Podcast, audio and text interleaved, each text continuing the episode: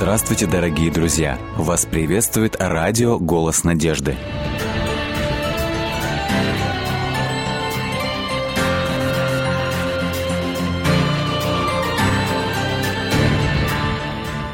Федор Михайлович Достоевский однажды написал такие слова. «Никакой наукой не составите общество, если нет благородного материала, живой и доброй воли, чтобы жить честно и любовно. Наука укажет выгоды и докажет только, что выгоднее всего быть честным. Приветствуем вас на программе «Вера, человек, судьба». Мы желаем, чтобы в нашей сегодняшней встрече вместе мы обсудили вопрос, на самом ли деле жить счастливо значит жить честно – Гость нашей программы Анна Колесникова из города Бишкека. Приветствуем вас. Здравствуйте. Анна, считаете ли вы на самом деле, что Достоевский прав и что жить счастливо – это жить честно? Я думаю, что в действительности слова великого русского а, писателя, они, их можно сказать, что они подтверждаются, потому что если человек живет нечестно, ни о каком счастье речи и быть не может. Легко ли быть честным в наше время? А, Наверное, нет. Потому что когда ты живешь в среде тех, кто постоянно обманывает, постоянно кривит душой, пытаясь какие-то выгоды для себя извлечь, то есть большое желание поступать так же, как и другие. Угу. Но все-таки Истинное счастье, наверное, в том, чтобы оставаться до конца честным. Оставаться честным. Я хочу попросить, чтобы вы продолжили э, ту фразу, которую я буду начинать. И таким образом мы чуть лучше за короткие несколько минут узнаем, э, кто вы по жизни и к чему вы стремитесь. Итак, когда утром я встаю, то первым делом... Целую своих детей. Замечательно. А когда дети меня достают, тогда я делаю глубокий вдох, и если уж очень тяжело, пытаюсь куда-то выйти, чтобы не нарубить дров. А, а выдох делаете после того, как вышли? Да. Понятно. Глубокий вдох и выходить из комнаты. Да. И потом только выдохнуть. Помогает?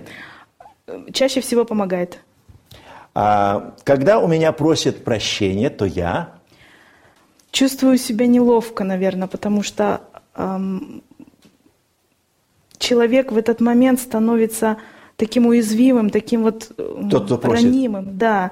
И очень хочется поскорее этого человека обнять, и не остается следа никакой обиды, если она даже и была. Угу, угу. То есть а, оно ну, вам создает какой-то неуют, получается, да? Да, да. А каждый мужчина должен уметь. Что, по-вашему, должен уметь каждый мужчина? А, наверное, Вот тяжела мужская доля-то. Сложно сказать. Сложно наверное, сказать. Да. Хорошо. Тогда, а каждая женщина? Каждая женщина должна уметь находить подход к мужчине. Замечательно. Это не страшно, что вы не, не, как-то смутились, что, что должен уметь мужчина. Вы же не мужчина, а да. вот за женщину замечательно. Когда мне бывает грустно, тогда я... Сажусь за фортепиано и играю. А, я никогда не жалела, что? О чем вы никогда не жалели? Я никогда не жалела о том, что в моей жизни бывали очень сложные моменты. Потому что через них э, я научилась, э, я становилась сильнее.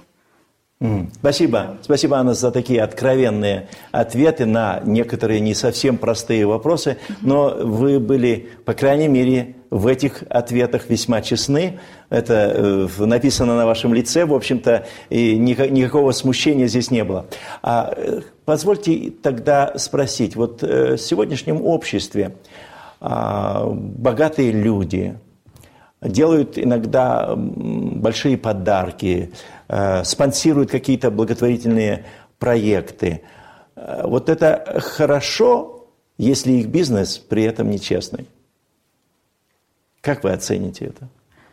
Вот, э, скажем, там, операция больному ребенку, нигде не найти денег. Родители приходят, и этот человек говорит, хорошо, я оплачу. Или там детский садик, который почти развалился, спонсор находится, но все понимают, что этот спонсор, в общем-то, по жизни не честный бизнес ведет.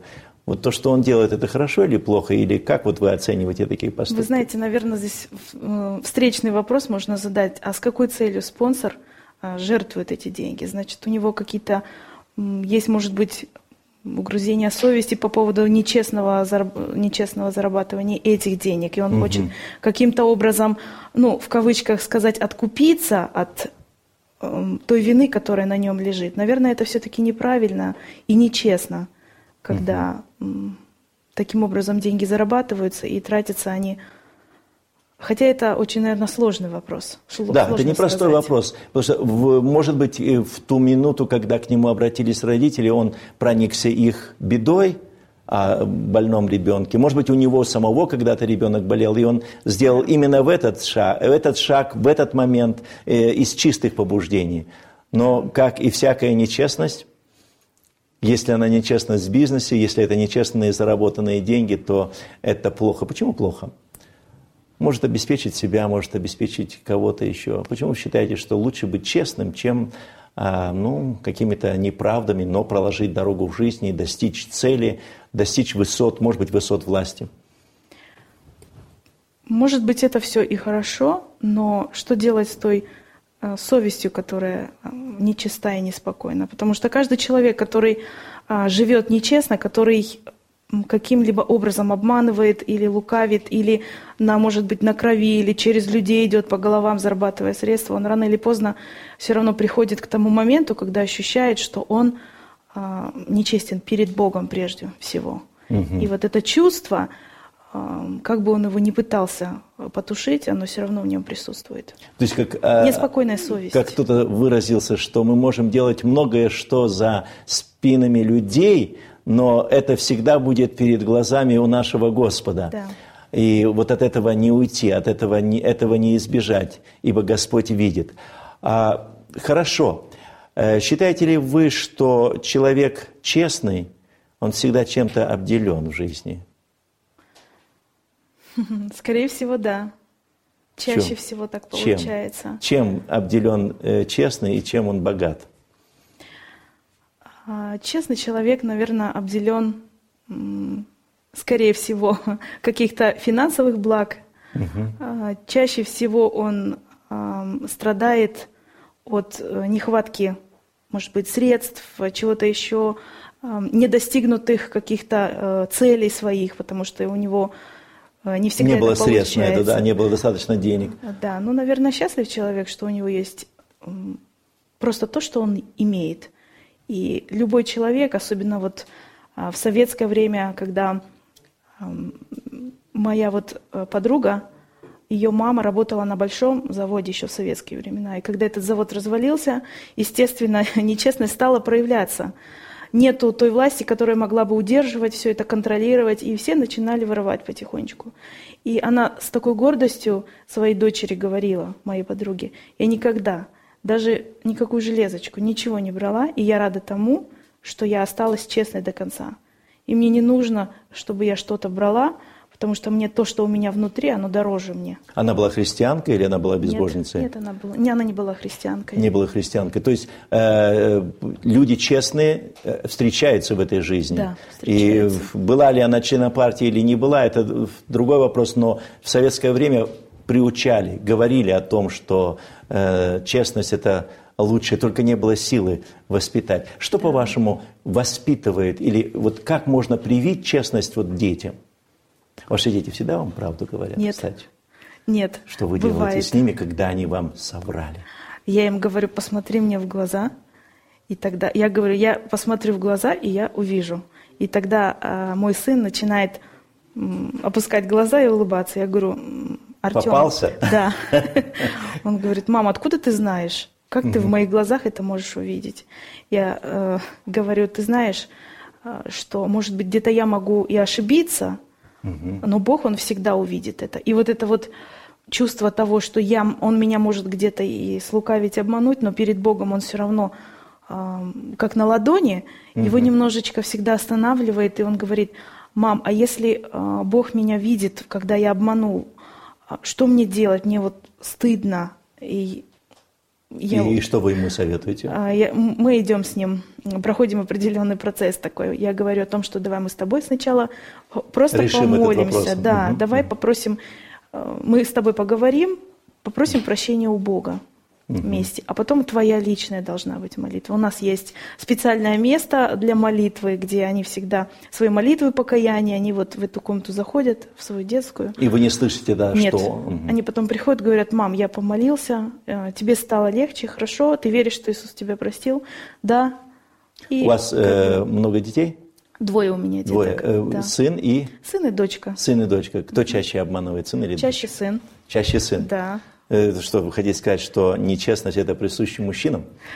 Эм, ну, может Или быть... просто сын постарше? Нет, сын помладше. Сын помладше. И, так сказать, уже Да, и он, Преуспел. И он, и он пытается как-то какими-то путями...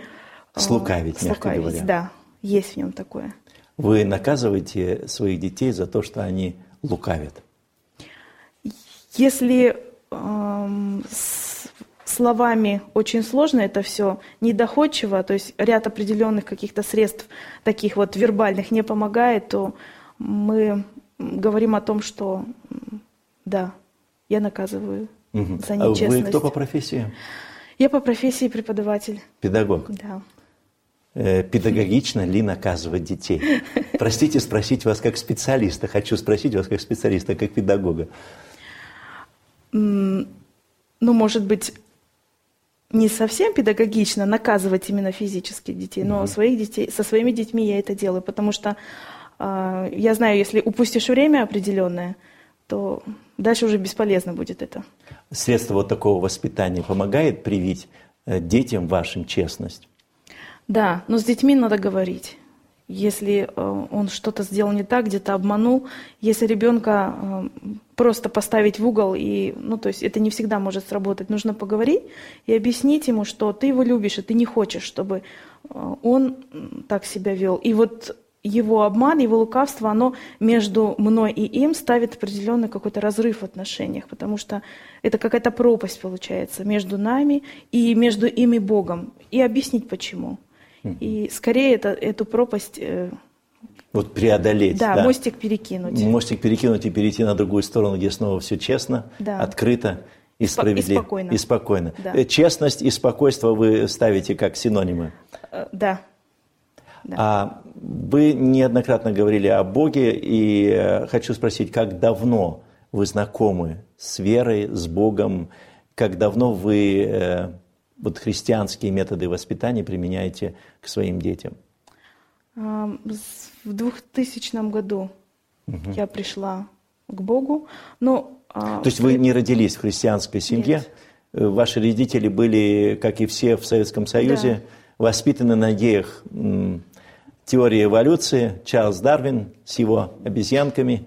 Ну, вы знаете, мои родители особо в это все не верили, как они сами говорили, и, э, но другой альтернативы они пока не находили. Ам, Поэтому чему альтерна- учили в школе, с тем и соглашались. Да, то есть было равнодушное какое-то отношение ко всему. Особого интереса не было в моей семье ни к религии, ни к атеизму совершенно. То есть, Как все- у вас, воспитанный к, без всякой расположенности и особой расположенности к левым или к правым, э, к атеизму и безбожию или к вере, вдруг вот это озарение, и вы стали христианкой? А, Когда мне было, наверное, лет 8-9, ам, по телевизору показывали а, суперкнигу, если помните, мультфильм Да, был такой. да. И в конце всегда Эпоха давали... перестройка и первые, вот первые Да. э, такие лучи, которые засияли в царстве атеизма, это была суперкнига, которую с удовольствием смотрели, я, насколько помню, все, дети. взрослые. И- Не и только дети, но и Да. И внизу давали адрес. И вы можете получить книги, там была реклама такая вот. Мы с сестренкой писали, наверное, два раза, и два раза нам давали, а, присылали такую яркую книгу, желтую, «Иисус, друг детей». И для меня были очень интересны эти истории, хотя особо я в них и не верила. Мне просто было интересно их читать. И вот на этом... С картинками красочные, картинками, да. Я И- помню эти книжки желтые. и сама, э, сама история об Иисусе, который был очень добр ко всем, как-то вот она близка была, и нра- нравились эти истории. И ну, на этом как бы мое познание о Боге, оно прекратилось. В 96 году у меня серьезно заболела мама, и мне, я, мне было лет э, 13, наверное, и они с папой как-то все по больницам, по операциям, и мне, мне с сестренкой пришлось вот на себя взять эту ответственность, и мы вместе жили с ней. Ходили в школу, и э, все началось с мамы, которая э, находилась в одном из периодов э, реабилитации дома, и пришли э, люди, которые продавали литературу. Религиозную, духовную. Религиозную. А мама к тому времени, вот в связи со своей болезнью, она стала больше задумываться о Боге. Она купила к тому времени уже Библию. В доме появилась Библия. Появилась. Она ее читала, но ничего не понимала. Я Библию даже, вот я видела, что она есть, но она меня никак не интересовала почему-то. И она приобрела у этих литературных евангелистов э, несколько книг. Я помню, это был христианский дом. И когда они уже уходили, она стала говорить, а у вас есть какие-то курсы, уроки по изучению Библии? А, И литературные евангелисты, муж с женой, сейчас это а, наш пастор со своей женой, они говорят, что мы хотим предложить вам, да, у нас есть, и договорились прийти на следующий день.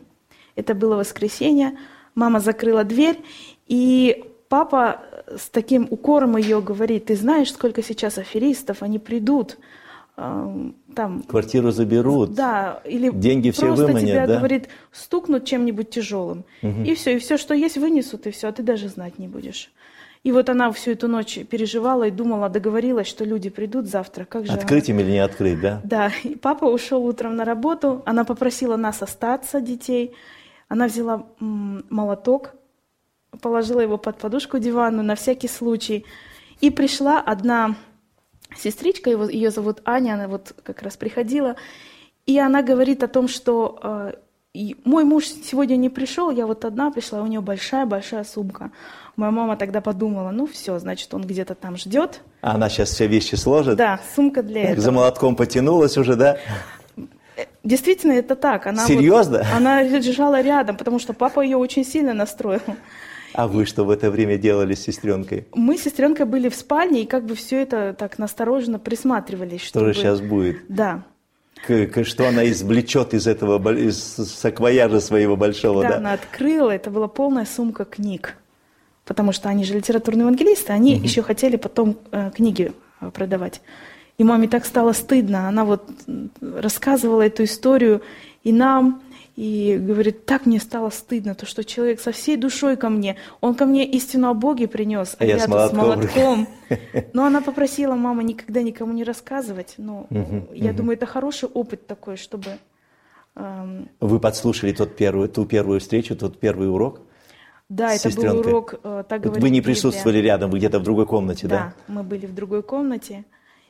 И я к тому времени искала, э, чем бы заняться летом. И мне очень интересовало шитье, кройка и шитье. И Аня говорит, у нас вот открылся курс новый при церкви, мы занимаемся, и мы набираем девочек, чтобы обучать. Мама говорит, так, давай иди. Я не хотела. Ну, церковь, как-то мне это все очень сильно э, напрягало. Как То я есть хоть молоток мама дом? отпустила, но у Она вас еще не доверилась. могла Да. уложить. Еще какое-то доверилась. напряжение было. И я пошла, и я нашла там новых друзей. Я, я сразу не нашла Бога в церкви, потому что я особо Бога и не искала.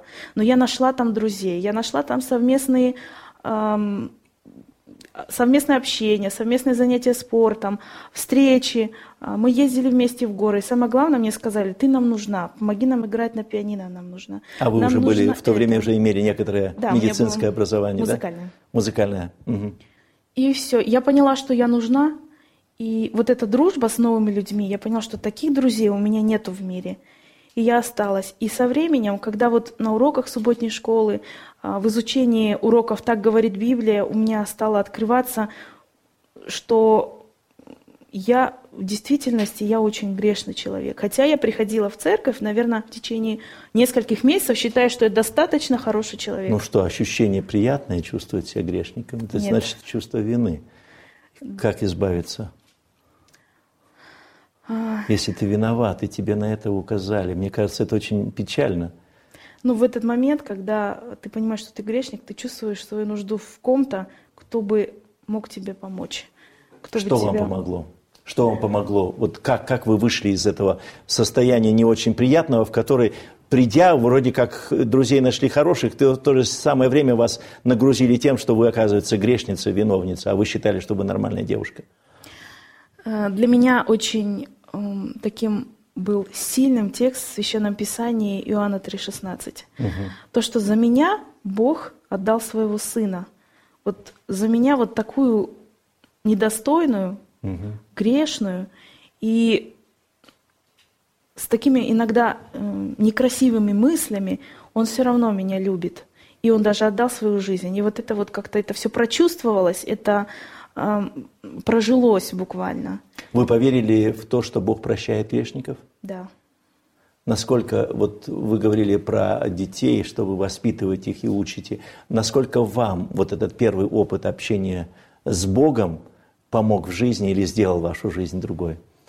Это вот э, как мой сын, когда выходит из комнаты, говорит, мам, я помолился, э, ты чувствуешь легкость? Да. Вот угу. это состояние легкости, что за твоей, за твоей спиной нет этих камней, которые тебя просто давят, придавливают к земле, э, которые тормозят вообще твою жизнь, и ты, и ты дальнейшего смысла жизни не видишь, потому что, ну, как, как можно жить вот такая, какая ты есть? Вы сказали, что э, папа был против, чтобы эти люди, которые преподавали какие-то библейские уроки, приходили к вам в дом и настроил маму, чтобы она с молотком, так сказать, встречала. А как он отнесся к тому, когда узнал, что вы стали посещать богослужение, вы стали интересоваться Библией, духовными вопросами? Сначала он так э, скептически на все это смотрел, но папа очень, у меня такой покладистый, мягкий человек, поэтому uh и он очень маме доверял, потому что мама очень умная женщина, он знал, что никуда она э, в какие-то секты она э, не пойдет просто. uh И потом в дальнейшем, когда мама приняла крещение, когда мы приняли крещение, он был очень рад. И своим друзьям хотя он сам не посещает церковь, он всем своим друзьям говорил, те, которые искали Бога, а, вот, вот в эту церковь ходите. Угу. Потому что глядя на вашу истина. жизнь, глядя на ваши отношения. Да. А считаете ли вы, что вера в Богу помогает а, строить лучшие отношения в семье? Конечно. Конечно, помогает. Потому что если бы а, если семья основана только на страсти какой-то там или каких-то ожиданий друг от друга, то просто пройдет время какое-то, все это уляжется, успокоится. Если нет крепкой связи с Богом, то и нет крепкой связи друг с другом. А, традиционный вопрос, который я задаю гостям, приходящим на нашу программу, это вопрос о судьбе.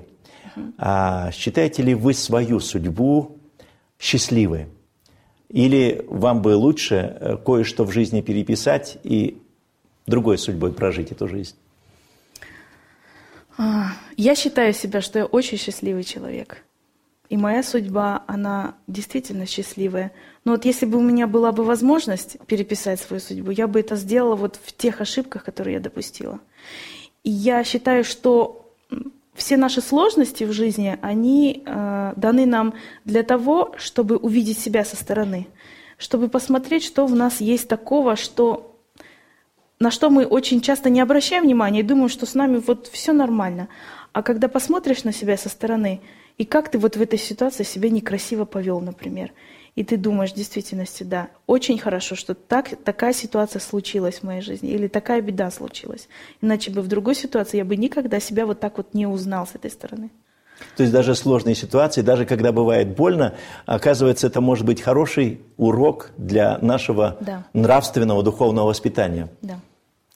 Э, для своих детей что вы больше всего желаете?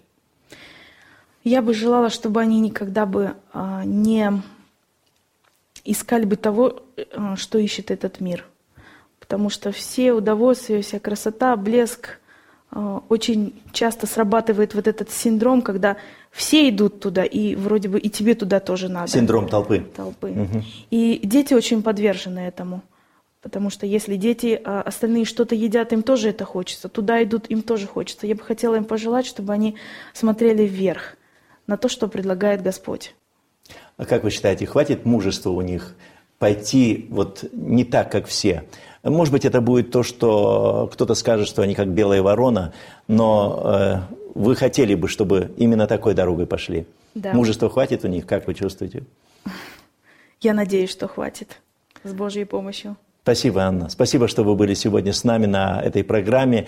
И спасибо за ваш откровенный разговор. Разговор о детях, разговор о семье, разговор о честности.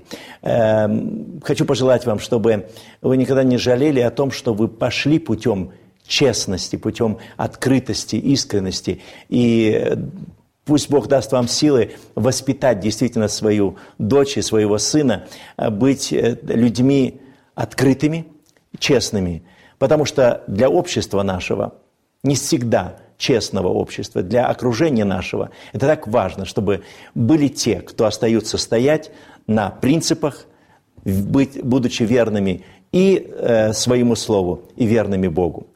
А нашим зрителям хочу пожелать также найти в этом мире то, что сделает вас людьми искренними и честными, даже если вы до сих пор были теми, кто обманывал и вел нечестную жизнь. Даже если то, что э, было сделано нечестно, приносило вам удовольствие и радость, э, когда вы видели, что вы достигли через это успех в бизнесе ли, или просто э, то, что вас э, в обществе приняли за своего. Есть лучший путь. Есть путь, который предлагает нам Слово Божие.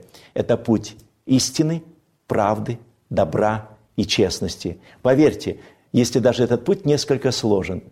Нет лучшего, чем быть честным пред собой, честным пред обществом, в котором живешь, и честным пред Богом. Пусть ваша судьба – это будет судьба честного, искреннего человека. Храни вас Бог. Всего вам доброго. До свидания.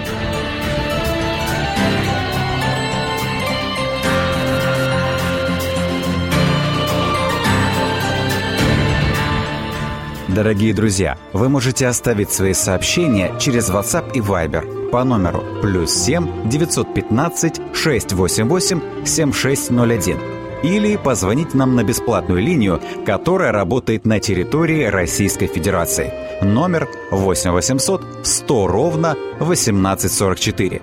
8 800 100 ровно 1844.